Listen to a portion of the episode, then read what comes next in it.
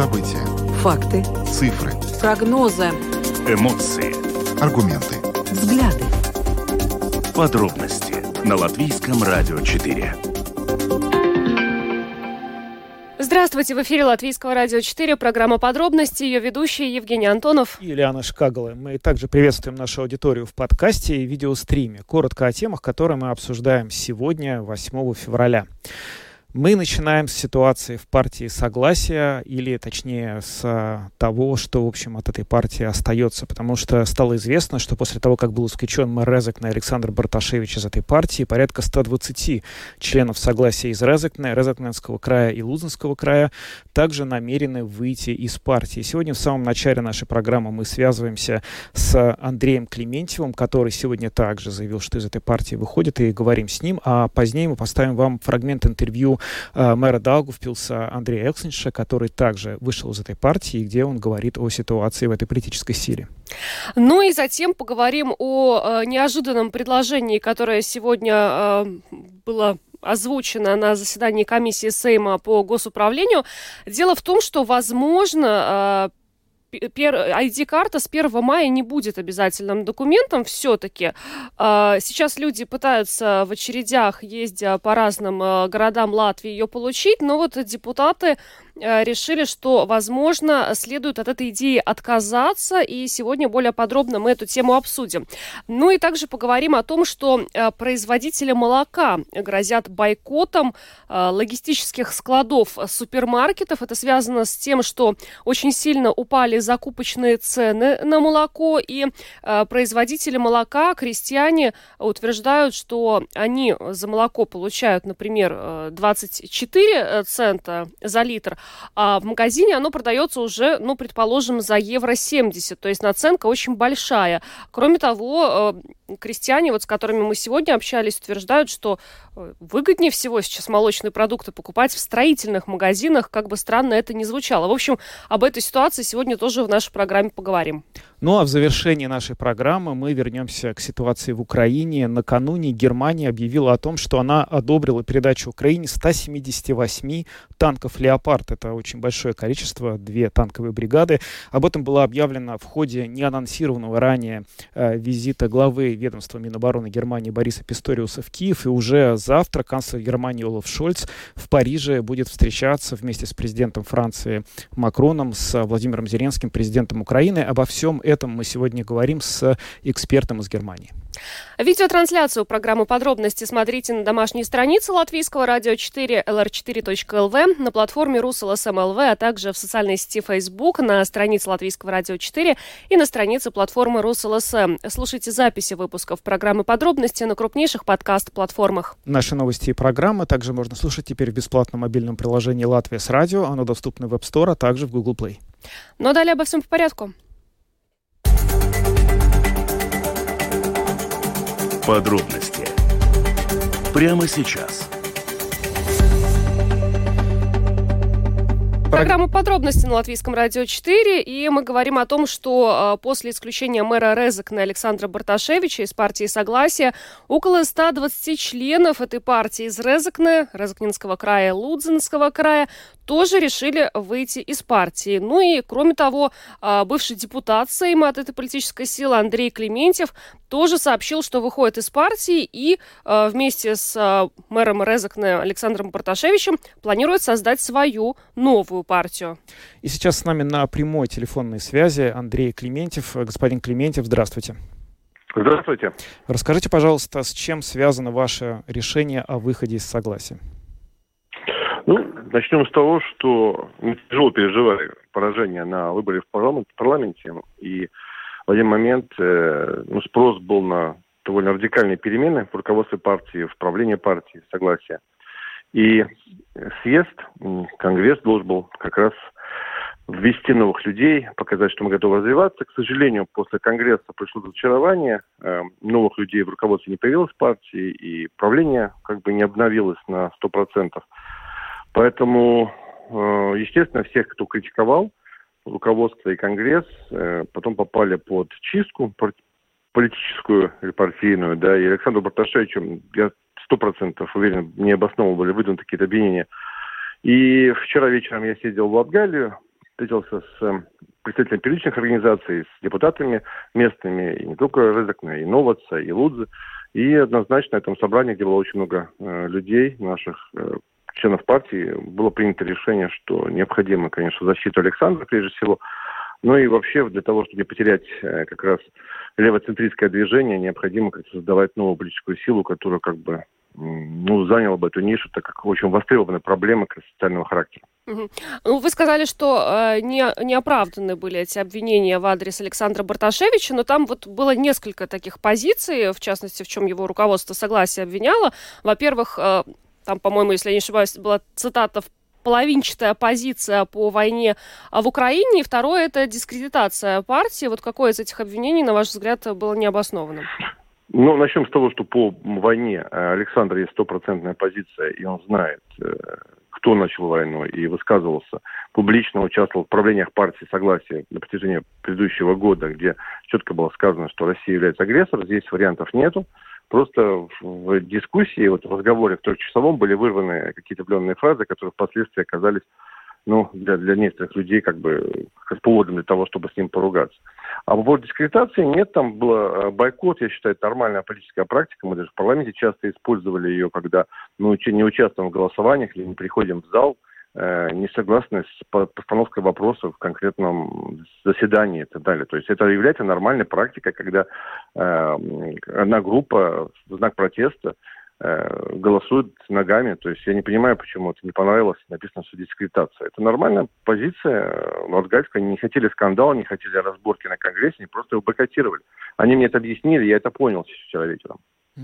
Вы сказали, что намерены принять участие в создании новой политической силы, потому что видите и чувствуете запрос в обществе на ее появление. В чем конкретно этот запрос, на ваш взгляд, есть? Как бы вы его определили? Какая политическая сила нужна сейчас Латвии, в которой вы могли бы войти? Ну, прежде всего, я как э, человек, который отработал 20 лет в социальной сфере, я вижу, что очень много проблем социального формата э, не реализовываются. И в этом парламенте, к сожалению, нету сильной социальной группы, которая вывели бы э, наших жителей на другой уровень благосостояния. Это просто не пустые слова. Вы обратите внимание, последнее заявление министра Аш Раденса. Он назвал, что благосостояние не является сегодня приоритетной сферой. А до этого было заявление Евростата, где 22% населения Латвии находится на грани бедности. То есть порядка 420-450 тысяч человек сегодня в любой момент могут оказаться нищими. Поэтому в данном случае спрос очень большой как раз на решение социальных проблем. Почему у нас самый высокий там ПВН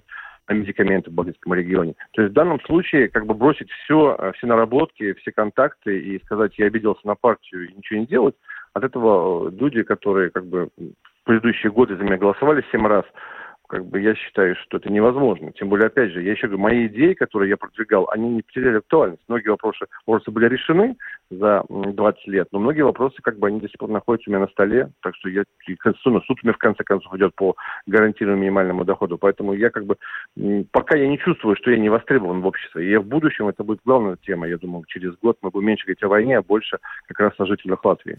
Да, это так, безусловно, но ведь э, партию Согласия долгое время считали не только социальной силой, но и силой силой, которая в значительной степени отражала позиции и защищала интересы русскоязычного населения. Планирует ли та сила, которую вы сейчас хотите создать, заниматься тем же, быть на том же политическом поле?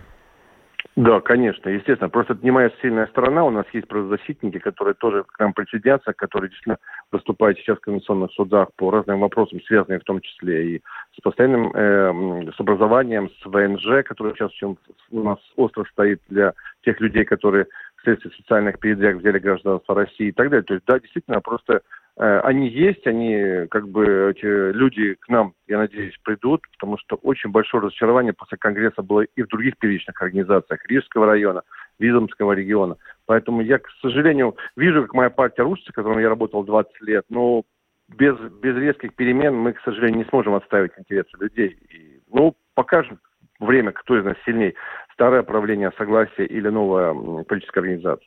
Получается, что вы собираетесь создать партию э, не городскую, как вот, например, Андрей Элкс нынешний, даже не регионального э, масштаба, а такого государственного масштаба, и, собственно, дальше уже идти на, на парламентские выборы. Да, совершенно верно. Дело в том, что э, многие пытались как бы упрекнуть Александра, что он боится за свое рабочее место представлять в Рызыкне жителей города, но э, впоследствии этого решения Конгресса и правления, когда на него было выдвинуто обвинение, исключение, многие региональные лидеры, которые из других регионов, говорил Курзам, Земгал и так далее, они созвонились и сказали, что ну, мы тоже если вы создадите структуру, да, то мы готовы присоединиться, потому что как бы мы э, чувствуем, что эта боль есть, просто мы не можем сейчас реализоваться. То есть поэтому из этого выросла идея, что мы делаем не просто резидентскую городскую партию, которая борется за то, чтобы э, мэр Резик был переизбран Барташевич, а уже решать вопросы на республиканском уровне. Поэтому они и привлекли меня на Лежанина, потому что я все-таки меньше отношусь к Латгалии, мой округ был всегда Рига. А вот э, почему э, расходятся вот в этом плане ваши пути, э, скажем, с Андреем Элкснишем? Не расходится, просто как бы Андрей заявил до Конгресса, что он не может сработать с новым руководством, и он э, будет концентрироваться на вопросах Даугавпилса. Это большой город, второй в Латвии, поэтому он имеет право это. То есть мы не согласовывали свое решение. Когда после Конгресса новое правление исключило Барташевича, ну, понятно, это уже был другой сценарий. Это не было связано с выходом Андрея. То есть это как бы параллельные процессы. И если сегодня или завтра появятся новые бывшие депутаты парламента, которые будут переходить или выходить из э, согласия, это просто связанные процессы. Ну, идет определенный процесс политический. Ну да, мы перестраиваемся, мы пытаемся как бы вернуть доверие избирателей, потому что это поражение было очень тяжелое. Вот Эдгар Куцин вчера написал э, заявление, вышел э, из партии, хотя он представлял тоже Латгальский регион, но он вообще отказался от политики. Виталий Орлов ушел из партии, отказался от политики. То есть у нас э, это внутренние переживания бывших депутатов не только связаны с потерей э, э депутатского мандата и заработной платы, но еще, что мы больше не сможем как быть на острие атаки. Ну что ж, э, спасибо вам большое за спасибо. комментарий. Андрей Клементьев, э, бывший депутат Сейма от Согласия, был с нами на связи. Благодарим вас и хорошего вечера. Всего доброго. Спасибо. Спасибо. До свидания. Ну, получается, что уже э, как минимум две партии будут созданы, ну, скажем, на базе Согласия, то есть бывший депутат от Согласия, по крайней мере, вот Андрей Элкснич сказал, что он создаст а, такую городскую партию. А, и вот сейчас а, Андрей Клементьев э, с мэром Резекна Александром Барташевичем партию государственного масштаба, которая могла бы идти уже на а, парламентские выборы. Ну, да, интересно. Кстати, Андрей Элксинджер сегодня был э, днем гостем нашей программы «Открытый разговор», где он комментировал ситуацию вокруг своего выхода, и мы предлагаем вам послушать фрагмент его выступления. Согласие отказалось от концепции единой нации. Единая... А что это такое единая нация? Единая Поясните. нация – это а, честное, а, открытое правовое отношение к абсолютно всем а, в Латвии живущим людям вне зависимости от этнической принадлежности. К сожалению, согласие а, в данном фарватере а, свою позицию потеряло, отвернувшись отчасти от а, русскоязычного избирателя, не российского, а русскоязычного, потому что все, я презюмирую, это все жители, которые в Латвии проживают, они абсолютные патриоты. Более того, русскоговорящие... Вот здесь поясните, русско... от какой части они, от... которые поддерживают войну, или от какой части отвернулся согласие? Согласие? От какой части русскоязычных? От части тех русскоязычных, которые поддерживают идею единой нации Латвии. От тех жителей, которые были, есть и будут, и чувствуют себя принадлежными к Латвии. А почему они и... отвернулись, как вы думаете? Вообще это глупо отворачиваться вот от это этой Это произошло по очень многим причинам. Отсутствие дискуссии, от э, целого ряда голосований, в том числе голосования за православление православной той же самой церкви. То есть я бы не хотел бы, наверное, углубляться в очень большие детали. Вы очень правильно процитировали мой текст э, с данной идеологической точки зрения, который я опубликовал. А, единая нация, как вам кажется, удастся ли вам ее создать? Вы, я понимаю, что у вас есть политические амбиции сегодня. Такова наша цель. А ведь да. если мы возьмем, а, допустим, вторую статью Конституции, там четко сказано, суверенная власть принадлежит латвийскому народу, не какому-либо другому. А у вас, э, у нас есть политические силы, которые, кроме вас, способны на уровне вот, э, большинства в парламенте создать эту политическую единую нацию? Есть ли такая цель сегодня, как вам кажется? А, я думаю, что такой цели а, не было. Все последние, Никогда. Все последние 30 лет данную цель ну, э, начиная с 2011 года, когда я был в согласии, преследовал именно согласие, э, даже сегодня стоит признать, что только эта партия ну, достаточно близко э, к этой концепции об своего рода единении основной нации, да, латышей и, конечно же, миноритетов, большого миноритета русско русскоговорящие, русскоязычные, но на сегодняшний момент правящие партии всецело заинтересованы больше в разделении, больше в навешивании ярлыков и презумировании скажем так, э, достаточно радикального настроения и отношения к тем русскоговорящим, которые живут в Латвии. Хотя 30 лет никому это не мешало, но э, работал принцип «разделяя власть». Угу. Вы смотрите, у нас недавно был руководитель партии Согласия Янис Рубанович, и он долго рассказывал, как, почему вообще Согласие проиграло. И он сказал, что решение об осуждении войны, которую развязала Россия в Украине, он принял буквально вот за три минуты, стоя на Вантовом мосту, и впервые без обсуждения вот этого шага с другими членами партии. И он признался, что это с точки зрения политической, вот, политического собы, ну, политических мотивов было ошибкой, это погубило согласие. И он также признался, что большинство членов партии были против этого шага, когда они уже постфактум ему об этом сказали. То есть они его признали неправильным. Вы были в числе этих несогласных? Господин Урбанович все сделал правильно. То есть он признал э, то, что он осудил. Но да? война это плохо. Нет, он осудил войну, но поэтому, при этом он нам сказал без фамилий, что очень многие, большинство, он сказал, членов партии согласия, сказали, что вот вы не правы. Мне э, сложно прокомментировать, э, по каким принципам он э, выстраивал градацию, кто был за, кто был против, но я могу сказать, что господин Урбанович в данном вопросе поступил правильно. А, вы тоже эту позицию, в принципе, как-то озвучивали, да, что... На тот момент это была единая позиция, в том числе и правления партии, в котором я состоял но при этом члены партии простые были многие против. Вы тоже это слышали, да? А, согласие а, всегда включало в себе очень разные мнения, очень разные позиции людей, которые состояли в партии. И всегда разное мнение, в какой-то степени инакомыслие, оно всегда в согласии приветствовалось. Всегда. И, на мой взгляд, как раз-таки это и есть плюс Э, к любой политической силе, в рамках которой могут работать люди с разными мнениями. Вопрос э, другой, насколько к этим мнениям э, отнеслось руководство или не, не отнеслось с, должной, с должным уважением или, или более детальным анализом, и насколько в данной ситуации партия согласия смогла объяснить своим избирателям правильность э, одной или другой позиции или неправильность другой позиции. И проблема э, согласия это не, не, не, не избиратели, да, которые вдруг отреагировали на такое заявление господина Урбановича. Ответственность на этом всецело лежит на партии, в том числе отчасти и на мне, о чем я говорил, о неумении э, разъяснить э, те позиции, те принятые решения, которые впоследствии следовали, в том числе и на уровне парламента. То есть разъяснить, в том числе вот это вот геополитический момент, то есть не потакать избирателю, но объяснить ему правильную позицию. А, правду говорить а, легко и приятно. И если ты а, не боишься этой правды и готов с нею делиться и участвовать в том числе с жителями в своего рода таком перекрестном процессе разъяснения, то от этого и твои позиции, и позиции партии, и позиции избирателя, а, который будет к тебе еще больше придерживаться и больше поддерживать, они станут еще, еще угу. более крепче.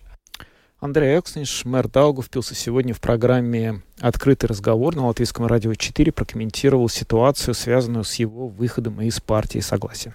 Ну, полностью это интервью можете э, посмотреть э, на странице Латвийского радио 4 в Ютубе и на нашей домашней странице LR4LV в архиве. Но еще стоит отметить, что мы, конечно же, эту тему э, ну, раскола такого в согласии продолжим. По пятницам, напоминаю, у нас новости Латгальского региона вместе с нашим коллегом, коллегой Сергеем Кузнецовым. И в том числе вот в эту пятницу будет представлен а, комментарий на эту тему и непосредственно самого руководства партии Согласия. Но пока двигаемся дальше. А, будем говорить об ID-картах, которые уже, ну, можно сказать, нервируют многих жителей нашей страны, поскольку было установлено, что с 1 мая ID-карта станет обязательным документом. В результате огромные очереди в управлении по делам гражданства и миграции. Люди не могут получить номерок, встать в эту очередь. Приходится ездить даже в другие города для того, чтобы получить ID-карту. Но вот сегодня на заседании комиссии Сейма по госуправлению и делам самоуправлений концептуально было поддержано предложение Союза зеленых и крестьян о том, чтобы отказаться от 1 мая как даты обязательного получения этого удостоверения личности ID-карты. И сейчас с нами на прямой телефонной связи депутат этой комиссии Ингмарс Лидока. Господин Лидока, здравствуйте. Здравствуйте. Ну, расскажите, пожалуйста, как сегодня шла дискуссия на комиссии? Это решение, которое принято, насколько вообще оно, в общем, было а, одобрено большинством участников? Были ли какие-то споры по поводу того, что, может, все-таки имеет смысл как-то поднапрячься и успеть к первому мая? Э, ну, во-первых, э, я не собираюсь отрицать, что это предложение оппозиции, которое было принято концептуально, и я очень рад, что в этом э, парламенте, в этом созыве парламента и, э, ну, все-таки мы принимаем и э, очень разумные предложения оппозиции, но все-таки в юридическом плане вот это предложение было не совсем э, точное, и потому до следующей э, среды будет разработан совместно Министерством э, внутренних дел и э, юридическим управлением э, парламента будет разработана, э, ну, скажем так, редакция, которая юридически точная. Угу. Ну, вот... И след... И следующую э, среду мы это будем обсуждать, и я абсолютно уверен, что э, поддержат э, это предложение, поскольку оно очень разумное, ведь, э, ну, действительно, э, государство должно обеспечить выполнение своих, э, ну, изданных законов. Да. если там очереди уже неимоверные, да, ну, значит, государство само не может обеспечить, э, ну, обеспечить э, исполнение закона. Ну, э, предложение Союза зеленых и крестьян, насколько я понимаю, изначально заключалось в том, чтобы вообще обойтись жителям Латвии одним документом, либо паспортом, либо ID-картой. Но такой вариант, я понимаю, не рассматривается. То есть будет продлен тот срок, когда ID-карта станет обязательным документом. Нет, э, ну это не совсем точная формулировка. Э, скажем так, при получении нового паспорта, ну, когда закончится, закончится срок годности паспорта, да, э, человек пойдет получить новый паспорт, и э, ему будет э, необходимо э, взять и ID-карту. Потому что э, мы даже не можем предполагать, что может э, быть, э, ну, скажем, дальше. Да. Сейчас ID-карта, это, она служит, и, служит и как, э, как э, документ, который э, позволяет ехать э, льготно в, в общественном транспорте, ну, международном, да, uh-huh. ну, то есть какой-то многодетной семьи и так далее, и так далее, да. Это, этот микрочип, который вработан в ID-карту, да, он позволяет предлагать несколько ну, услуг государства, да, и мы даже не, не, не знаем, да, поскольку очень динамично развивается вот это, но, но наши ну, э, электронные, электронные услуги, да, и мы даже не знаем, что будет через 2-3 года, да, и лучше, конечно, если у человека есть эта ID-карта, да, и ему, э, может быть, через 2-3-4 года понадобится какая-то услуга, о которой мы сейчас даже не,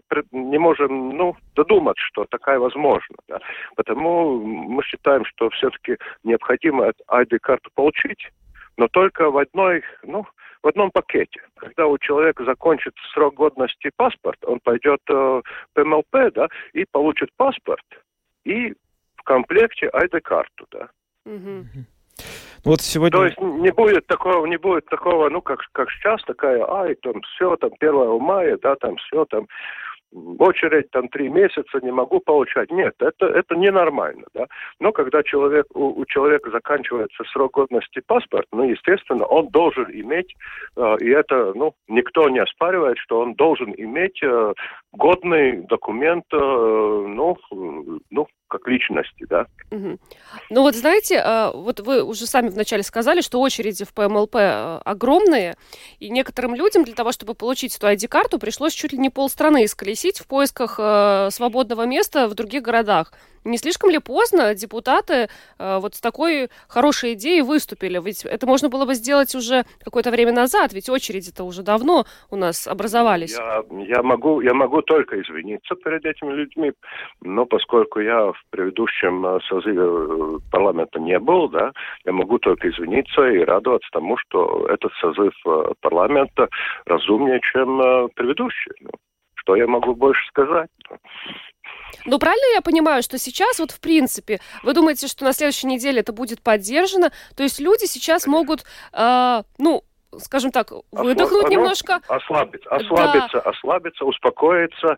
И, и, и я думаю, что ПМЛП уже и так работы достаточно, да, но в следующем году будет, ну, пик э, получения новых паспортов, поскольку, ну, этот э, срок годности паспортов будет, э, ну, закончиться, да, и вот эти волны там, волны актуальности, да, они буквально вот валятся на, на, на э, ПМЛП, и, ну, мы, конечно, тоже очень заинтересованы, чтобы люди не испытывали какой-то стресс, там, посещая вот это заведение. Я думаю, что эта институция, ну, ПМЛП, да, она работает на максимуме, да, там я абсолютно не сомневаюсь, что они делают все, что они могут, да, но вот эти волны э, катятся, катятся на них, э, ну, украинские, ну, беженцы, да, и, и, и сейчас ID-карты, и все вот это вот такими волнами на них катятся, и, естественно, не так легко ну, как сказать, э, ну, найти э, работников, которые э, может это делать, ну, оформлять эти все документы, это тоже надо какое-то обучение пройти, да, это не может каждый там с улиц прийти работать вот с этой техникой, которая там имеется. Ну вот сегодня еще эм, министр внутренних дел Марис Кучинскис заявил в интервью порталу Delphi о том, что он предлагает растянуть э, сроки процедуры для продления постоянных видов на жительство для бывших граждан Латвии, которые вышли из гражданства, получили гражданство России, а потом э, получили здесь постоянный вид на жительство. Вы тоже, я помню, вот э, в интервью Латвийскому радио 4 выступали за то, чтобы эту жесткую временную рамку сдвинуть. А насколько, на ваш взгляд, сейчас вот ситуация в этом плане развивается в ту сторону, в которую, в общем-то, нужно было? Э, я думаю, что процесс э, начался. Да. Во-первых, надо, наверное, постепенно, постепенно э, работать над тем, чтобы общественность это приняла правильно. Да. Сейчас у нас такой период, когда ну, на слово русский, Россия, ну, я думаю, что абсолютно ну, основа есть ну, то есть, это, ну, ну, Наверное, это правильно, да. Но, но это уже как, как э, такое, ну, как для быка, вот красная тряпка, да. И сейчас надо постепенно, постепенно, нам, наверное, дойти до того, что государство должно принять э, решения, законы, которые реально испол, исполнимы. Это 1 сентября, я уверен, что эта дата неисполнима. Mm-hmm. Но, но но если сказать, что вот все это будет растянуто на 5, 5 э, лет, да, то люди подумают, ай, ну, все, вот придет срок, тогда я об этом начну думать. Но это нормальное такое мышление, ну, скажем так, советского человека, да. Последний день, последний час, я уже там, ну, без пяти, э, 17.00, да, я уже стучу в дверь, да, и захожу, да. Но сейчас, э, я думаю, что надо давать правильные сигналы что без этого экзамена э, не будет ничего, да. Угу. Да, ну что ж, э, спасибо. Надо, да. надо об этом строго думать. Но я думаю о том, что это все действительно растянуть на пять лет, да, когда заканчивается срок годности, если так можно сказать, вот этого... Э, ну, когда нужно а, продлять ПМЖ, да? видимо, вы это имеете в виду, да? Да-да-да.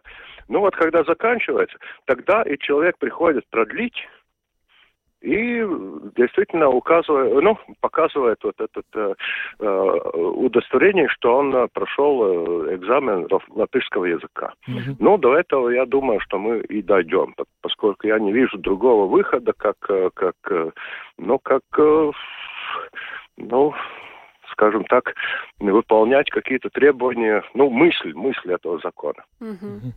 Жуж, большое вам спасибо за то, что прояснили такие важные моменты нам. Э, Ингмар Слидок, э, депутат комиссии Сейма по госуправлению и делам самоуправления, был с нами на связи. Благодарим вас и всего доброго. До свидания. Всего доброго. Ну, конечно, с ID-картами это супер хорошая новость, мне кажется, для жителей, но обидно тем, которым э, пришлось ездить вообще на, другие, на другой конец страны для того, чтобы эту ID-карту получать.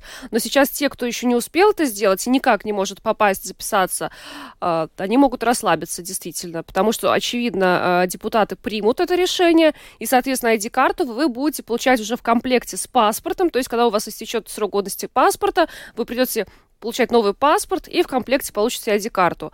Где были раньше депутаты вопрос? Ну, этот вопрос надо было...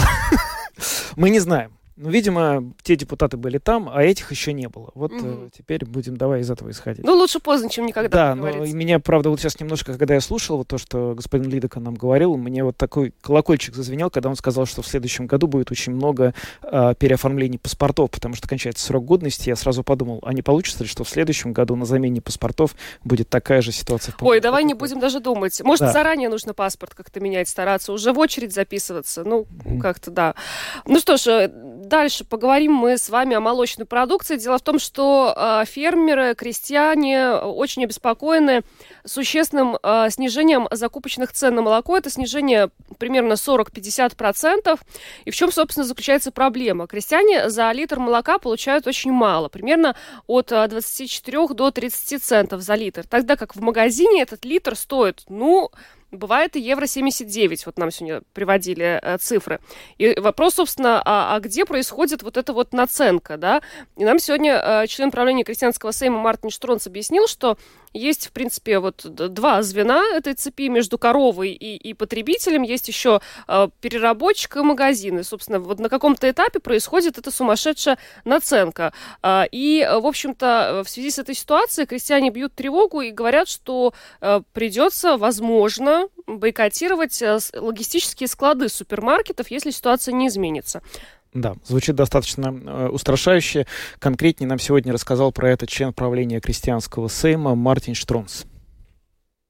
Крестьяне очень обеспокоены снижением закупочной цены молока. Скажите, а с чем это связано на данный момент? Ну, на данный момент я могу сказать, что это совпадение многих а, аспектов. Я думаю, что основной аспект это то, что Польша и другие страны Евросоюза не выиграли большие закупочные тендеры мире, скажем так, да, в Азии, в Африке, насколько я понимаю. А такие страны, как там АСВ или Яунзеланд, выиграли эти тендеры. Ну, значит, э, какое-то количество продукции остается в местном рынке. Это один из факторов, значит, да, большие тендеры, которые Польша и другие страны не выиграли. Это один фактор. Другой фактор то, что два или три завода в Литве сейчас э, идет на реконструкцию, и там переработка молока снизилась, скажем так, объемы. То, что говорят, конечно, что еще в Польше Польши. Один из больших заводов тоже сейчас сократил производство, потому что люди, которым принадлежит а, конкретный завод, там немножко между собой там воюют. Еще, конечно, один из факторов, что говорят, что литовские заводы немножко воюют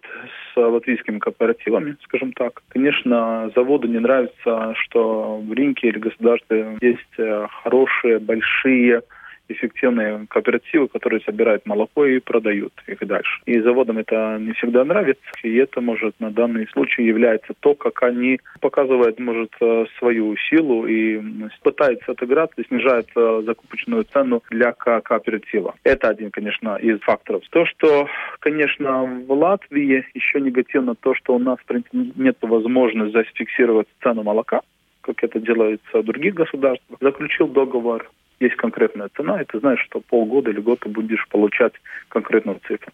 Это, конечно, очень негативно влияет. То, что нам, конечно, непонятно, нам, конечно, непонятно, почему сегодня у наших э, фермеров э, закупают молоко за 24 28-30 центов за, за литр, а в, в то же время в магазине а, молоко стоит а, литр там евро 79, евро 60, евро 50, евро 30, смотря какое молоко. Значит, основной вопрос, где появляется вот эта наценка евро почему вот фермер получает сегодня 24-28 цента, а вы как потребители покупаете за евро 80. А есть предположение, вот на каком этапе э, настолько дорожает молоко? Ну, мы знаем, что между фермером, коровой э, и между полкой магазина есть переработка и есть магазин. Два игрока еще между э, вами и, и производителем фермера молока. И мы можем задать риторический вопрос, а где теряются эти деньги, почему фермер получает так мало на данный момент. А вы разговаривали с магазинами, с переработчиками, чтобы понять, где, на каком этапе, кто повышает цены? Ну, конечно, на данном этапе там а, одни и другие а, виноют а, вторых, скажем так, да, и я думаю, что никто конкретно нам не скажет, где проблема. Конечно, то, что надо понять, что магазины очень хорошо зарабатывают. Если вы покупаете по акции продукт, тогда вы его покупаете уже на 45-50% дороже, как магазин его закупает. В среднем вы в магазине покупаете продукт за 70% выше цены, как магазин его закупает. Есть э, даже продукты молочные, где цена там на 100% выше, как закупочная цена. Можете сами порешать, кто зарабатывает. Конечно, то, что еще негативно, что у нас в Латвии очень много переработки молока, в которые большие заводы которые, может, на данный момент не очень эффективны. И, конечно, мы производим два раза больше молока в Латвии, как употребляем. И нам очень важно думать, как работать и как э, перерабатывать молоко эффективно и по ниже себестоимости. Это значит э, большие эффективные заводы, которые продукт может экспортировать. Это очень, очень важно. Второй аспект, что еще негативно влияет, это ситуация на полке магазина, где мы видим, что с каждым годом местного продукта молочные полки становятся меньше. Это очень негативно, конечно, влияет на переработку молока в Латвии и на производство молока в Латвии, конечно, тоже. Вот это может то, что где мы можем кинуть камень а, в, в огород тех, а, которые продают молоко. Продают литовскую, польскую продукцию больше? Да, да, очень много, очень много, да, конечно, да, да, да. Ну, если сеть принадлежит литовцам, то они продают очень много литовских продуктов. Это факт, это видно всем. Другие сети, которые даже и принадлежат латвийским компаниям, все равно видим, что они торгуют очень много эстонского молока. А вот сейчас а, буквально на днях это связано как-то ситуация или нет? Одна крупная торговая сеть, они э, будут снижать цены на молоко из Латвии, на 200 важных молочных продуктов. Ну, видите, да, видите. Позавчера мы сказали, что если не будет решаться а, вопрос насчет ситуации в магазинах молочной полки, тогда мы будем вопросы решать иначе. И вчера мы видим, что конкретная сеть объявила, что они будут снижать цены в среднем. Но я вам до этого говорил, что наценка на продукт э, в среднем 70%, даже до 100%. Да, если даже со средней центом скинуть половину, все равно они зарабатывают, ну, там, 40% или 50%, да, ну, что, наверное, тоже неплохо. Я думаю, что это маркетинг, потому что очень важно человеку сказать, э, что, видите, мы вот э, снижаем цены на тот и тот продукт, а покупатель идет э, в конкретную сеть, он покупает конкретные продукты, где может снижена цена, и покупает еще там 10 или 15 других продуктов, да. И то, что они, может, там, даже, я не скажу слово, теряют, зарабатывают немножко меньше в позиции молоко и молочные продукты, зато они в других позициях зарабатывают больше, потому что вы идете в магазин. Как э, говорили эксперты, то самая низкая наценка на молочные продукты, я извиняюсь, это в магазинах, которые продают материал для, стройки. В строительных Называю... магазинах самое дешевое молоко получается? Молочные продукты, да, да, да, да. Потому что там самая меньшая наценка. И это полнейший абсурд, конечно. Что еще хотел добавить? Конечно, еще негативно на ситуацию в нашем балтийском рынке э, играет то, что и политика, если помните, то пару месяцев назад э, была такая огромная ситуация насчет а, литовской позиции насчет Тибета. Конечно, это не понравилось э, китайской стороны, да, потому что, ну, знаете, что там 40-50 лет уже там идет переговоры, ну, как там Тибет является частью Китая, или это неправильно, оккупирован он там, не оккупирован, и так далее, и так далее. Вот, и, конечно, там литовцы думали иначе, как может Китай, э, вот, из-за этого литовская сторона тоже потеряла довольно значительные рынки в Китае. Значит, не только вот польские компании потеряли какие-то варианты о тендерах, но и литовская страна тоже больше не поставляет молоко или молочные продукты в Китай. А это, конечно, тоже негативно влияет и на наших фермеров, которые производят э, молоко, потому что, ну, очень крупный рынок для нас на данный момент исчез. Производители пригрозили э, бойкотом э, логистических складов, да, этих крупных магазинов. Да. Насколько реально вот придется идти на этот шаг, или есть какие-то другие варианты, ну вот на государственном уровне, может быть, можно что-то предпринять?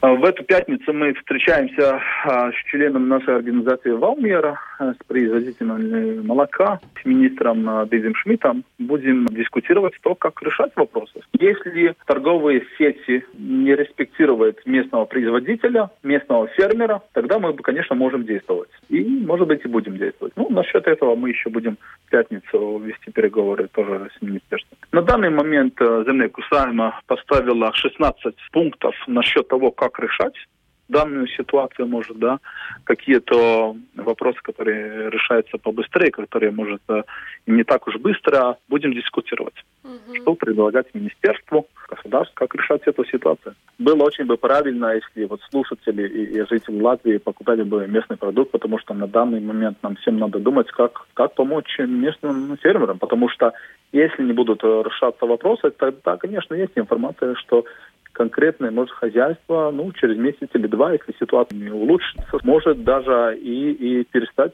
производить молоко. Мартин Тронс, член правления крестьянского сейма, нам прокомментировал ситуацию с этими закупочными ценами. Вообще, конечно, а, очень странно. И вот для меня лично сюрприз, что у нас в строительных магазинах можно молочную продукцию приобрести дешевле, чем в продуктовых магазинах. Но э, проблема большая. Вот призыв Мартин Шатронца все-таки к, к жителям покупать э, именно э, продукцию латвийских производителей, а не зарубежных, чтобы поддержать их таким образом. Посмотрим, чем завершится дискуссия с министром земледелия на эту тему. Но хочется верить, что ситуация как-то будет разрешена, потому что в противном случае, вот Мартин сказал, что некоторые хозяйства просто не смогут больше производить. Ну, а пока мы переходим к последней теме, это тема международная. Накануне власти Германии заявили о том, что они одобрили передачу Украине 178 танков «Леопард». Это заявление прозвучало в тот момент, когда с визитом э, в Киеве, который не был заранее анонсирован, находился министр обороны ФРГ, глава оборонного ведомства Борис э, Писториус. Сейчас с нами на прямой телефонной связи Алекс Юсупов, директор российской программы фонда Эберта из Германии. Алекс, здравствуйте. Здравствуйте, добрый день.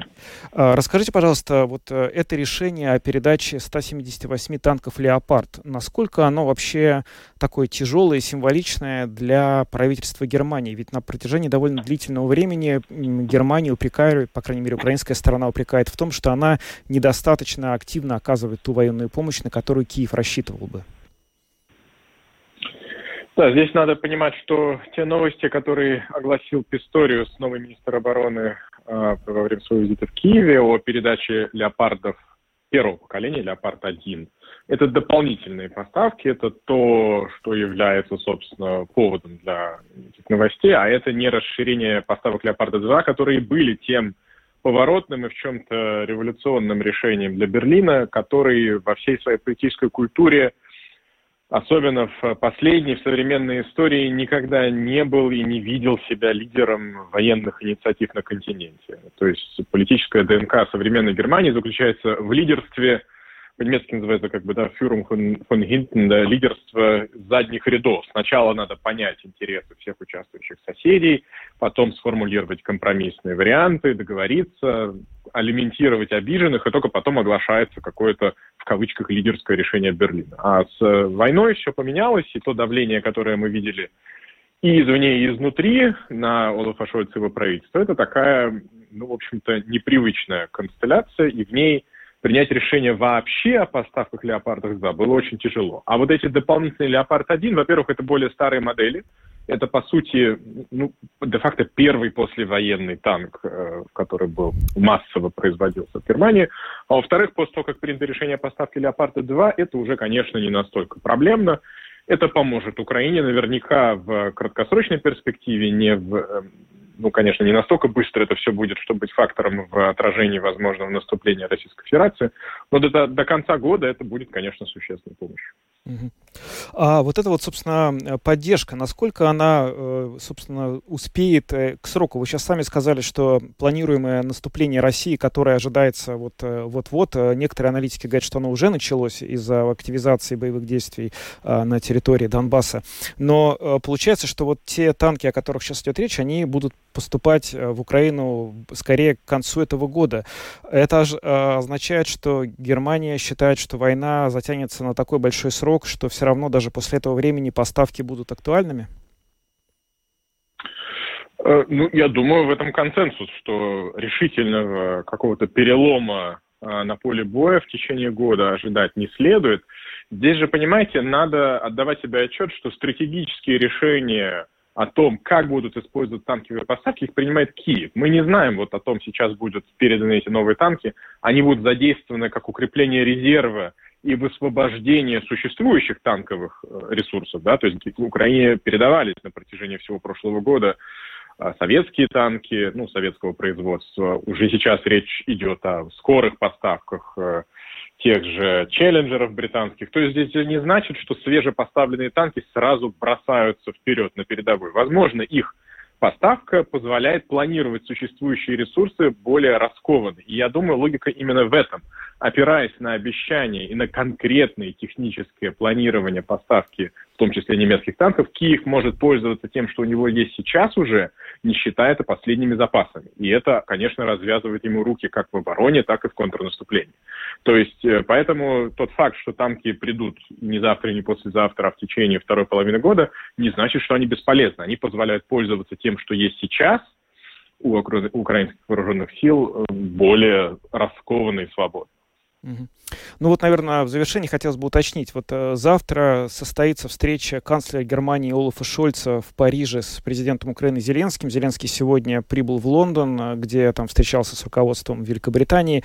Э, чего нам ожидать от э, встречи президента Украины и канцлера Германии? Можно ли предполагать, что на этой встрече станет, э, от этой встречи будет ближе перспектива того, что вот Украина просит давно, в частности, поставки самолетов э, Украине со стороны Запада? Ну, я думаю, что ожидать чего-то большого не стоит, э, поскольку главная цель, насколько я понимаю, этой встречи, это все-таки налаживание отношений по, эм, ну, по сути, по формулированию общеевропейского цели Дело в том, что э, у всех стран, поддерживающих Украину, разные цели в этой войне. И даже внутри стран нет консенсуса. То есть поэтому вы слышите часто формулировку Украина не должна проиграть, а Россия не должна победить. А что это конкретно значит в стратегических э, терминах, совершенно непонятно. Да? То есть это может быть все, начиная от э, возвращения к границам 91 года, возвращения к границам январе 2022 года, вплоть до Россия должна потеря... потерпеть поражение и подписать капитуляцию. Очень важно, чтобы Киев и европейские столицы сузили и нашли какое-то консенсусное понимание, в чем же, собственно, цель а, войны а, в оперативном, стратегическом понимании. Потому что она, эта война затянется, и важно будет поддерживать общественный уровень высокой поддержки понятными э, коммуникативными стратегиями. Зачем нужно продолжать поддерживать Украину именно так. Туда уже входят поставки и истребителей, и еще чего-то другого. Каждый раз будет с нуля запускаться дискуссия, а для чего это мы делаем. Вот эта танковая дискуссия показала, что в некоторых европейских странах страх эскалации, перед эскалацией войной в российско-европейской очень существенен. Для того, чтобы с этим страхом работать, нужно говорить об одном и договориться, в чем же, собственно, цель. Этого пока между европейцами и Киевом нет. Угу. А, благодарим вас. Это Алекс Юсупов, а, директор российской программы фонда Эберта, который комментировал нам новость о том, что Германия передает Украине 178 танков «Леопард». Спасибо. Спасибо, счастливо. Ну, о встрече э, Зеленского с Шольцем в Париже будем говорить уже завтра. На этом программу подробности мы завершаем. С вами были Евгений Антонов. Юлиана Шкагала. Звукооператор Том Шупейко, видеооператор Роман Жуков. Хорошего вечера, до завтра. До завтра.